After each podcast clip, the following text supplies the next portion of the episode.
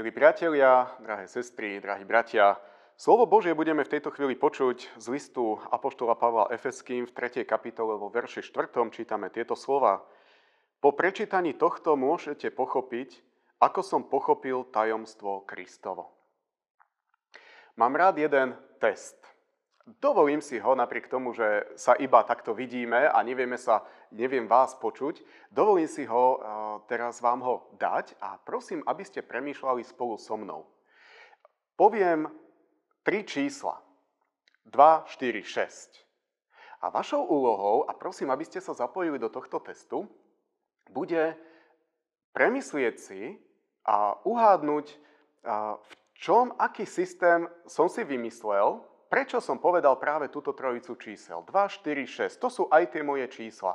A môžete premýšľať napríklad, že sú párne, alebo že stúpajú vždy o 2 a tak ďalej. Takže naozaj tá trojica je 2, 4, 6. Ja som si to vyskúšal aj na náboženstve a ten test sa robí, alebo kvíz sa robí tak, že ten respondent dáva svoju vlastnú trojicu čísel a ja vždy odpovedám, a teda som odpovedal, že či tá jeho trojica je, zapadá do toho môjho systému alebo nie. A keďže ja vás nepočujem, tak ja poviem to, čo mi odpovedali na tom náboženstve. Tak oni povedali, keďže ja som mal čísla 2, 4, 6, tak oni odpovedali čísla, alebo povedali čísla, že trojicu čísel 8, 10, 12. A na toto odpovedám áno, že táto trojica zapadá do toho môjho systému a teda je to v poriadku. Tak potom hádali ďalej. 14, 16, 18. Áno, zapadá to do toho môjho systému. A potom hádali 18, 24, 28. Áno, toto zapadá do tohto môjho systému. A ešte skúsme jedno, 10, 20, 30. Aj toto zapadá do tohto môjho systému a väčšinou, alebo teda dvakrát som to robil, tak uh, už tu na, tu na už dávno uh, na náboženstve deti hádali teda, že čo je to a dajme tomu, že tu by nám vychádzalo a tak typujem, že aj vy, väčšina z vás si viem predstaviť, že povie, že sú to párne čísla. Ale moja odpoveď je, že nie, že táto odpoveď nie je správna, a správna odpoveď je, že akákoľvek rastúca postupnosť v číslach zapadá do toho môjho systému. Čiže aj 2, 4, 6, aj 80, 12 a ďalšie. Dokonca by zapadalo aj 1, 2, 3, aj 10, 11, 12, čiže nemusia byť párne, ale musí byť rastúca. Čiže napríklad čísla 6, 4, 2 už by nezapadalo. No, je to zvláštne takto robiť kvíz, keď naozaj neviem odpovede, ale takmer 100% okolo 90 až 100% ľudí myslí, okolo 90 až 100% ľudí nezvykne uhádnuť tento test. Okolo 95 to je plus minus. Nezvykneme uhádnuť tento test, ja som ho tiež neuhádol, keď som ho počul prvýkrát, pretože my máme také svoje potreby a naše, naše myslenie má svoje potreby a to je eliminovať negatívne veci a snažiť sa príjmať pozitívne veci. Ako to myslím? Ak som vám povedal tú trojicu čísel, tak ja si viem predstaviť, že ste si vy vytvorili okamžite nejaké také svoje vlastné možné systémy a potom bolo treba nejakým spôsobom potvrdzovať nejaký. Čiže napríklad jeden systém mohol byť, že párne čísla. Druhý systém mohol byť postupnosť o 2. A možno máte ešte nejaký tretí systém, nad ktorým ste vy premýšľali. A potom Kladieme si otázky alebo prichádzame k nejakým informáciám. V tomto prípade, v tomto kvíze je to tak, že sa človek pýta a získava odpovede, že áno alebo nie, zapadá alebo nezapadá. Získavame informácie, ktoré potvrdia jednu, druhú alebo tretiu tú teóriu, že ktorý ten systém je správny. Čiže napríklad ja som si vedel predstaviť v tomto prípade iba, že, pozit- že párne čísla a, raz, a postupnosť vždy o dva, a dajme tomu, na schvál som povedal tie čísla, že 10, 20, 30. V tom prípade o 2 som dal bokom, zostalo mi párne čísla. Moja odpoveď by bola asi, kebyže chcem čím skôr odpovedať, že vždy párne čísla je ten systém. V čom je toto myslenie nebezpečné? Lebo takto my myslíme stále. Toto myslenie je nebezpečné v tom, že nie, že by sme my zobrali nejaký protiargument, ktorý by nám vyvrátil trebárs aj jedno, druhé, tretie myslenie, všetko zmetie zo stola trebárs a my musíme vytvoriť niečo nové. A vtedy dospejeme k väčšej pravde.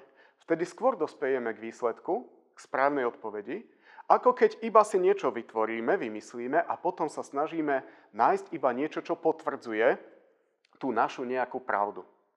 Poviem to na príklade.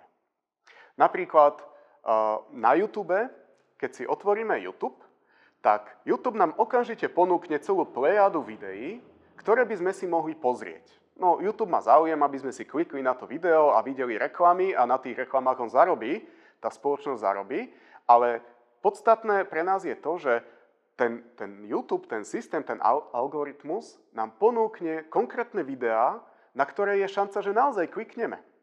Nebude nám ponúkať niečo, čo nás nezaujíma, ale to, že na, minule sme klikli na niečo podobné, tak teraz nám dá to isté video, lebo sme ho nedopozerali ako možnosť, alebo nám dá podobnú tému, alebo a, podobné video. Alebo niečo iné z toho kanála, ktorý sme si pozerali nedávno. A týmto spôsobom sa človek, dnes sa to hovorí, že uzatvára do bubliny. Toto sa deje aj na Facebooku, že tam nám dáva tie príspevky, ktoré e, ten algoritmus vyhodnotí, že máme šancu na ne kliknúť, lebo sme klikli minule na podobný a tak ďalej a tak ďalej. A človek sa uzatvára do svojho vlastného sveta. Ale druhý človek sa bude uzatvárať do svojho vlastného sveta. A časom sa tí, tie svety budú extrémizovať a prehlbovať v tej, v tej konkrétnej bubline. A potom tie dva svety už nebudú spolu schopné komunikovať, lebo budú v protichodnom názore, v protichodnom postoji. A to je nebezpečné. Toto je veľké nebezpečenstvo. Aké je teda riešenie?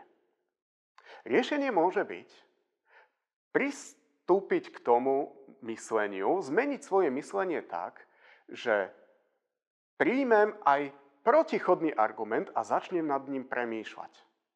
Takto ľudia vždy prišli na oveľa viac vecí, oveľa viac ich to ľudstvo to vždy posunulo dopredu, oveľa viac, ako keď iba sme počúvali, ľudstvo počúvalo iba niečo, čo potvrdzuje to naše myslenie.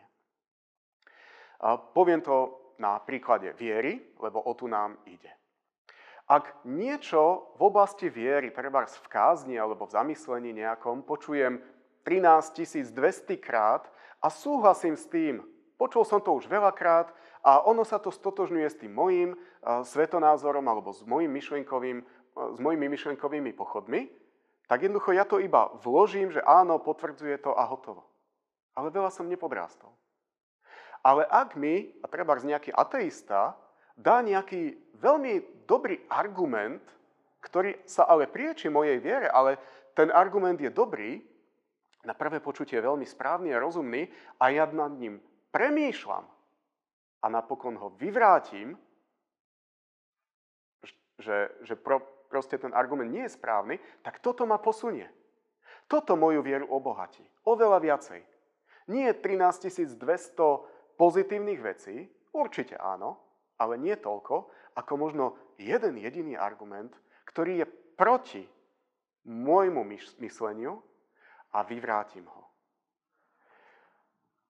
Nemali by sme sa báť preto ani komunikácie alebo konfrontácie s neveriacimi, lebo nás to posúva. Lebo predsa on povie protichodný argument tej mojej viere a ja mu môžem povedať protichodný argument jeho názorovému svetu.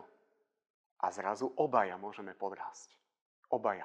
Moja viera môže byť obohatená a on môže premýšľať nad Božou milosťou, nad Pánom Bohom. V úvode sme počuli slova, ktoré hovorí Apoštol Pavol. Po prečítaní tohto môžete pochopiť, ako som pochopil tajomstvo Kristovo. Pavol píše do Efezu, že ja som vám teraz niečo napísal a dávam vám priestor na premýšľanie.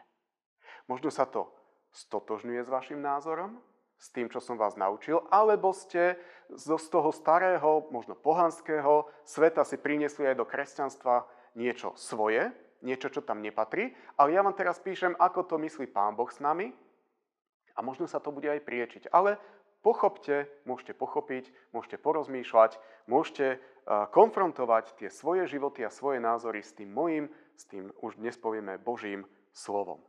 Napokon veď Pavol sám bol vo svojom živote konfrontovaný s úplne protichodným názorom.